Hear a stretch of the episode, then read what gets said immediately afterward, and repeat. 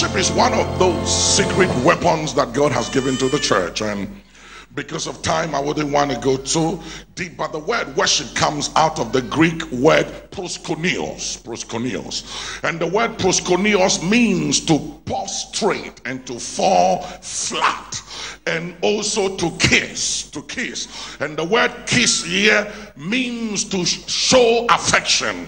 And it means that you can worship God without showing affection. Uh, so that it means that uh, worship demands uh, that we show our affection to God, the living God, our Heavenly Father. And worship is necessary if we are going to experience the surprises of God in our life. There is a place of surprise in our walk with God, but that is only for worshipers. Uh, uh, God said, if you worship me, uh, I will put you on my priority list and I will surprise you. I will give you things you didn't ask for. Is anybody hearing me? Uh, I will blow your mind if you will learn to worship me. Uh, and you see, God can do anything. God is powerful. He's almighty. He can do everything, but there is one thing he can do. He can't worship himself. And so that's why God seek for worshipers. Jesus said, for the Father seeketh such to worship him in spirit and in truth. Is anybody hearing me? In truth means sincerity of heart. It's not talking about the truth of the word, but it's talking about sincerity of the heart, being able to stand before him and to be able to show the sincerity of your heart to him for who he is. Now praise has its place. We praise God for what he has done, but we worship him for who he is. Are you hearing me, somebody? When I worship, I'm not worshiping because I have a need. I'm worshiping because he has need of worship. Are you hearing me, somebody? When I worship, I worship for who he is. I worship without expecting anything. I worship because I worship because he is who he is. I worship not because I have a need or I need a miracle, but I stand to worship him because he deserved my worship. I was made for his pleasure, and when I worship, I give him pleasure. Is anybody hearing me? Say yes. Now, now, now let's look at the Samaritan woman. There, there's a lot of mysteries and truth about John four four, and especially Jesus going through Samaria. And we don't have time to tabernacle. We can we can tabernacle and spend hours on why Jesus had to go through Samaria. There are some mysteries about it and truths about it. But let's look at it in another dimension. Let's look at some other dynamics about Jesus going through Samaria. The Bible said that he must need go through Samaria. Ladies and gentlemen, there are places in life, and there are certain territories in life, and there are certain paths in life, and there are certain situations in life. It doesn't matter how much you hate it and how much you don't want to go through them.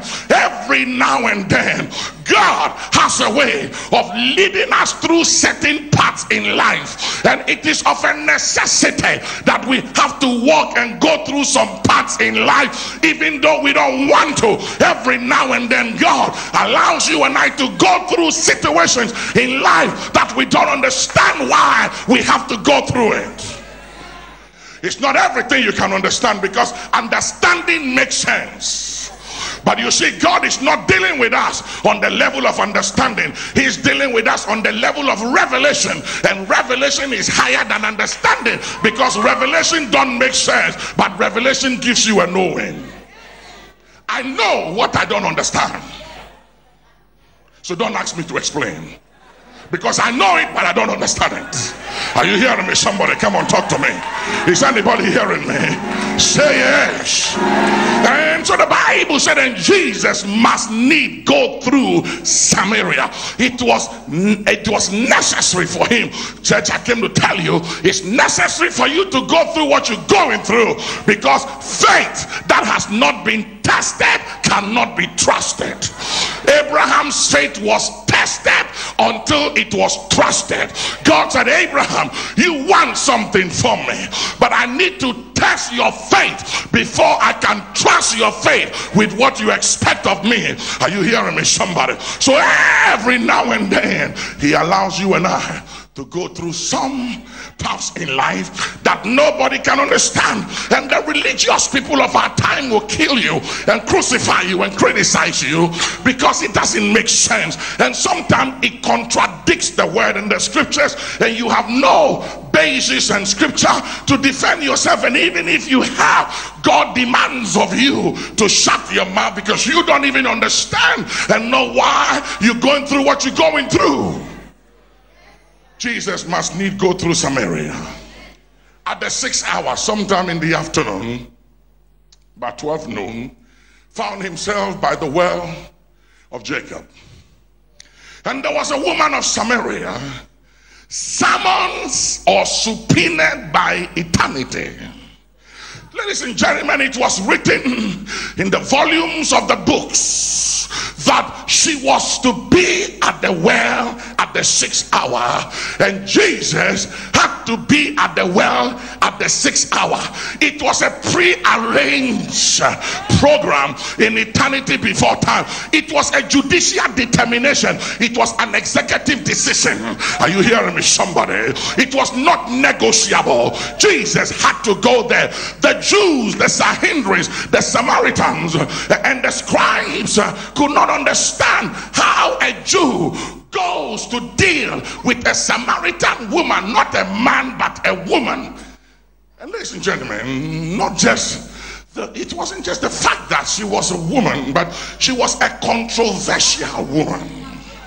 And not only controversial, but she was stigmatized and she was scandalized.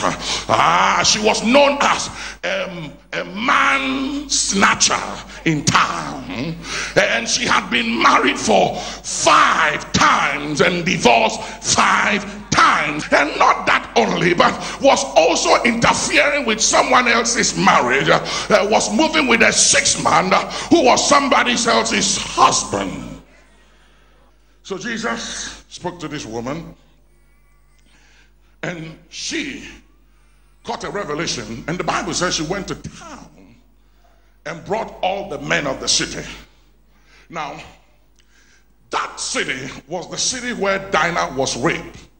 If you look at Genesis thirty-four, it's the same city where the prince of the city raped Dinah, and they came out, they couldn't cross to each other territory because they were uncircumcised, and therefore they could not cross over to Jacob's side with his kids, and Jacob and his children will not be allowed to cross over because they were uncircumcised. And so the sons of Jacob said uh, to the king and the prince, if you want to marry our sister Dinah, then all the men of your city must be circumcised. And the king and the prince agreed.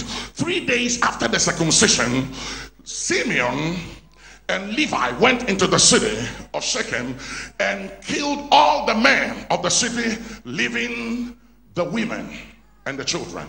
And Jacob cursed the anger of Levi and Simeon, and that was one of the reasons why Moses did not enter the promised land, because Moses was the fifth generation of the Levite that went in with Simeon to kill the men of that town. We'll deal with it some other time. Now, it took a woman for the men of that city to fall. And Jesus needed a woman. And the kind and time she needed was the kind and the type that was daring, because most women didn't, were not allowed and would not go outside the gates of the city. They always would fetch water within. But this was the kind and the type that nobody really cared for. She was the stone that the builders rejected. Whether she lived or died, nobody cared about her.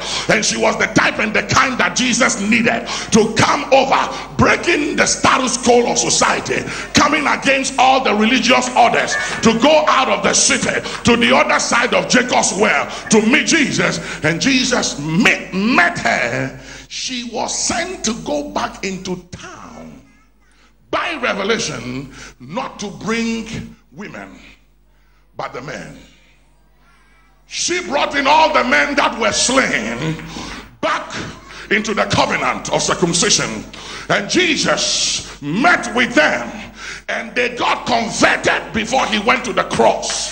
Before Philip and before John, before Peter went into Samaria, before the crusade of Philip, before the baptism of the Holy Ghost by the apostle Peter and John, a woman that was controversial, a woman that was scandalized, a woman that was stigmatized, was used by God to bring the men of that town into the covenant before the blood was shed. Is anybody hearing me? Come on, somebody. Say yes. Say yes. Now, because of time, let's switch to Acts the eighth chapter and look at the story and the dynamics of the Ethiopian eunuch. The Bible said that there was a great move of God in the city of Samaria years after Jesus had met this particular woman of Samaria. And according to Bible scholars, the population of the city of Samaria was over two hundred fifty thousand people. And the Bible said that the entire city had come to the crusade of Philip, and there were great moves and signs and wonders and miracles, ladies and gentlemen, taking place at this great crusade in the city of Samaria. And then the Bible said that the angel of the Lord spoke to Philip and said, Philip, I want you to give up on the city of Samaria, give up on the crusade and leave it alone. And he was transported by the Holy Ghost to the backside of the desert to meet a man. Somebody's here, man. Ah, talk to me. Somebody's here, man. And ladies and gentlemen, the Bible said that a man of Ethiopia, who was a eunuch under the queen of Ethiopia with great authority, and who had charge of all her treasury, had come to Jerusalem for to worship. Somebody use the word, say worship. Somebody say worship. Now, it was believed that in those days, many were born as eunuchs, and the queens in those days in Africa mostly use the eunuchs, because a eunuch is not tempted, a eunuch cannot be seduced, and a eunuch doesn't have a wife, no children, and therefore your treasury is safe and protected. Her loyalty, she lives and dies for the kingdom and for the queen. And many men that were also very intelligent and were wise were made eunuchs by the authorities and the powers of those days if they needed their services. Now, we weren't told by the scriptures whether he was born a eunuch or made a eunuch, but the Bible said that he was a eunuch. Therefore, it's very clear that his commitment and his passion and everything was to the queen and her treasury, which suggests to me that he was the minister of finance of Ethiopia of those days, because he had charge of all the treasury of the queen, and he was a man with great authority. The one that controls the finances has a lot of authority and access to the king or to the president, because you have to discuss every issue of development with such a one, and secret matters that are normally not discussed with people unless in security you discuss. Even security matters you must discuss with the minister of finance, because he has charge of the treasury to tell you what you can afford, what you can do, and what you can do. He had great authority, and he had come for to worship. And then understand the other dynamics of the fact that because he was a eunuch, according to the law of Israel, eunuchs were not allowed to enter the congregation of the Lord. And so even though he had traveled over three thousand miles on foot, on the back of horses and camels, to come and for to worship only, he wasn't allowed to enter the congregation of the righteous. And therefore he could have stayed in his chariot worshiping somewhere outside the temple at the time of worship, because in those days the presence of God was only based in Jerusalem. Before the blood was shed, his presence was only in Jerusalem. So if you wanted to feel his presence, if you wanted to be close, if you wanted to experience the presence of the El Elyon and the Ancient of Days, you have to travel to Jerusalem. That was where the presence of the Lord was. And that's why the lady said that you said that in Jerusalem is only the place of true worship. Is anybody hearing me? See, I hear you. Now, on his way back after worship, he just traveled over three thousand miles to those of you who think you say so far away from church. And to those of you who just want church to remain here because it's close to you. And you don't want church to leave this particular geographical location because it's convenient. Worshipping God and being planted in a house like this is not about convenience. It's about destiny. It's about the will of God. Is anybody hearing me?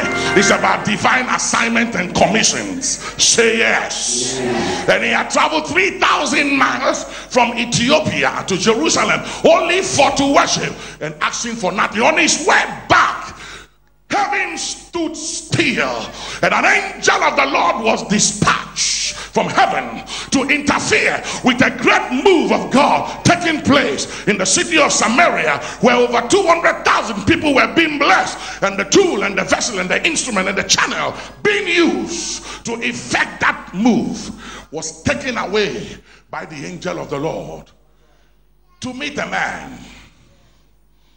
And this man was not just an ordinary man. He was a worshiper. And the angel met with Philip and said, Philip, there is a divine arrangement uh, for you to meet a worshiper. And I have the mandate from the Father to take you out of this move on a new assignment, ladies and gentlemen, to meet a worshiper. And so he got to the backside of the desert, having been transported by the Holy Ghost. Somebody say Holy Ghost. Say it again. Say Holy Ghost. I, I like Holy Ghost and Holy Spirit. Hallelujah. And, and the Bible said he met this man, and he was sitting on his chariot reading on, of the prophecy of Jesus written by one of the major prophets, Isaiah. And the Spirit beckoned to Philip and said, join yourself to his chariot. And Philip said to him, do you understand what you're reading? And he said, how can I? Until someone guides me. And Philip began to preach to him Jesus. Now I want you to get a dynamics here. Please understand the fact that this was a worshiper. And he had come to worship as he did every year, not knowing that the blood has been shed right about this time. Because this time around we're dealing with the book of Acts. So the blood has been shed around, around this time around. And Jesus had left the scene. And so he was going to go back to Jerusalem and come back the same time next year to worship again, thinking that the present is still in Jerusalem. And heaven stopped and said, no, this is a worshiper. He came to worship, expected nothing. Going back to Ethiopia, and will come back again same time next year to worship me. So if I don't interrupt things right now to help him and to give him revelation, he will come back same time next year to worship me. So Philip, all these guys on the crusade are here to receive. They are here for miracles. They are here for signs. They are here for what they can get. But this guy is a worshiper. So I want you to give up on all these people and go meet a worshiper at the backside of the desert. Is anybody hearing me? Shout worshiper. Let, let me land, let me land because of time. I want you to hear me. Please realize that the eunuch didn't pray, didn't ask for anything, but the Lord sent him an angel and a messenger by the name of Philip to answer unanswered questions on his mind, to help him to understand that which he couldn't understand without divine intervention. When you worship, God will surprise you. When you worship, he will blow your mind. When you worship, he gives you what you didn't ask for. Are you hearing me, somebody? I can't finish. I got some more stuff here. I cannot finish. But let me tell you one thing quickly. Hear me. When the woman of Canaan came to Jesus and said, my daughter is grievously sick with the devil, Jesus said, I can't help you. You are a dog. You are a Gentile, uncircumcised. Can't help you. The Bible said, and the woman worship. And after worship, Jesus said, oh baby, what are you trying to do to me? You know I can't do this. You, you asking me for something. I can't break the rules, baby. She just said, It doesn't matter what you tell me. I just want to worship you. And after worshiping him, Jesus, Jesus sent an email to the Father. So the Father responded, and he had to log in and download. And he said, Father, I got me a worshiper here. She wants something that she can only have after the blood is shed. She wants it now. She just finished worshiping me. And according to the rules, when people worship, we got to respond. What do I do? The Father said, give it to her. The Father said, break the rules and give her what she wants, because she just worshiped. Say yes, say yes, say yes, say yes.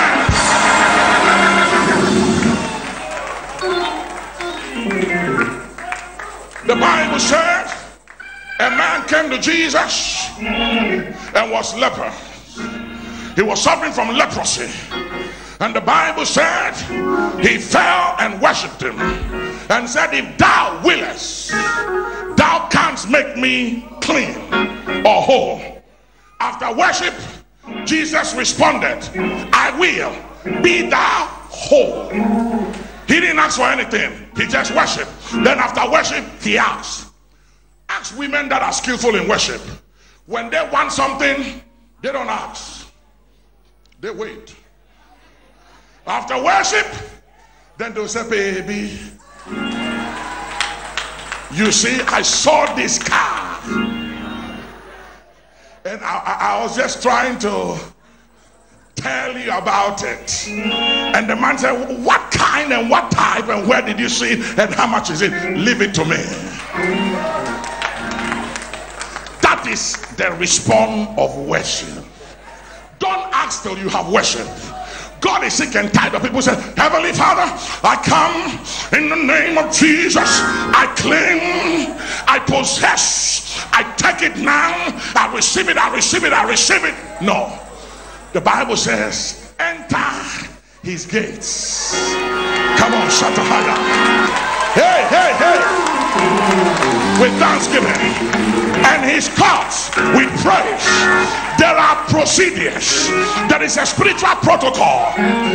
God said, if you want me to meet your need, if you want me to respond, if you want a miracle from me, come the right way. Enter my gates with thanksgiving.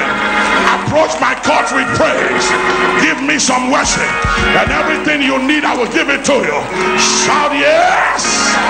Shout yes. Shout yes! Shout yes! Stand on your feet. Stand on your feet. Stand on your feet. Now hear me. Now, one last thing. You can't worship God without presenting gifts. It's another dimension of worship. After every true worship, you seal it by giving him a gift. Culturally, biblically, through history, anytime you worship a superior person, after worship, you present gifts. When they went to the baby Jesus, they worshiped the wise men. And after worship, they presented gifts. We are going to worship him right now. After worship, I want you to bring gifts. I'm not talking about offerings. I'm talking about gifts. Some precious things, something bigger and higher than whatever you've ever given. Add it to your worship.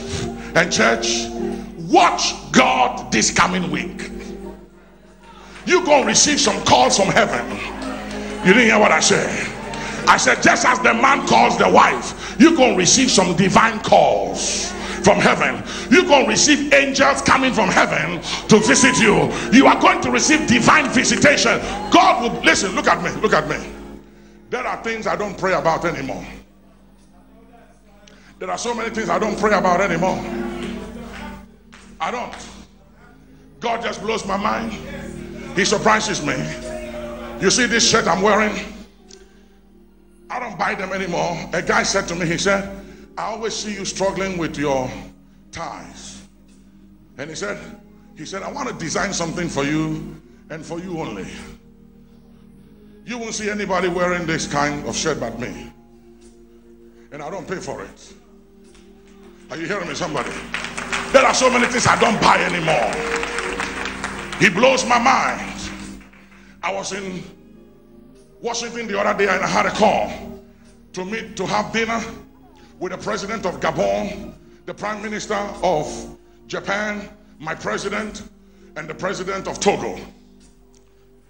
And I flew in there, and I was right next. These were our table, and the next table was my president, the president of Gabon, prime minister of uh, Japan, and the president of Lome. And the honor, the access is mind-blowing. In the midst of trials, great temptations, great pain and affliction and rejection, yet you see upliftment and exaltation, and people look at you and say, who is this guy? Because they see you and they think you are finished, you never rise again, that is your end. And the next thing they see, you are in the king's chariot, running with the king on his chariot. They don't understand it, because it is not him that willeth nor him that runneth, but God that showeth mercy. If you will learn to worship from today, God will blow your mind. Worship is a secret weapon that is hidden. God seeketh such to worship him. Remember, he can't worship himself. Two, when you worship him, you minister to him, you give him pleasure. After worship comes divine response. If you want divine response, worship him right now and every other day from now, and give him gifts. Lift up your hands now. If you've been blessed by today's message, please take a moment to sit down and write to us. Your financial support keeps this life-changing message going forth, so please consider enclosing a donation when you write. Also,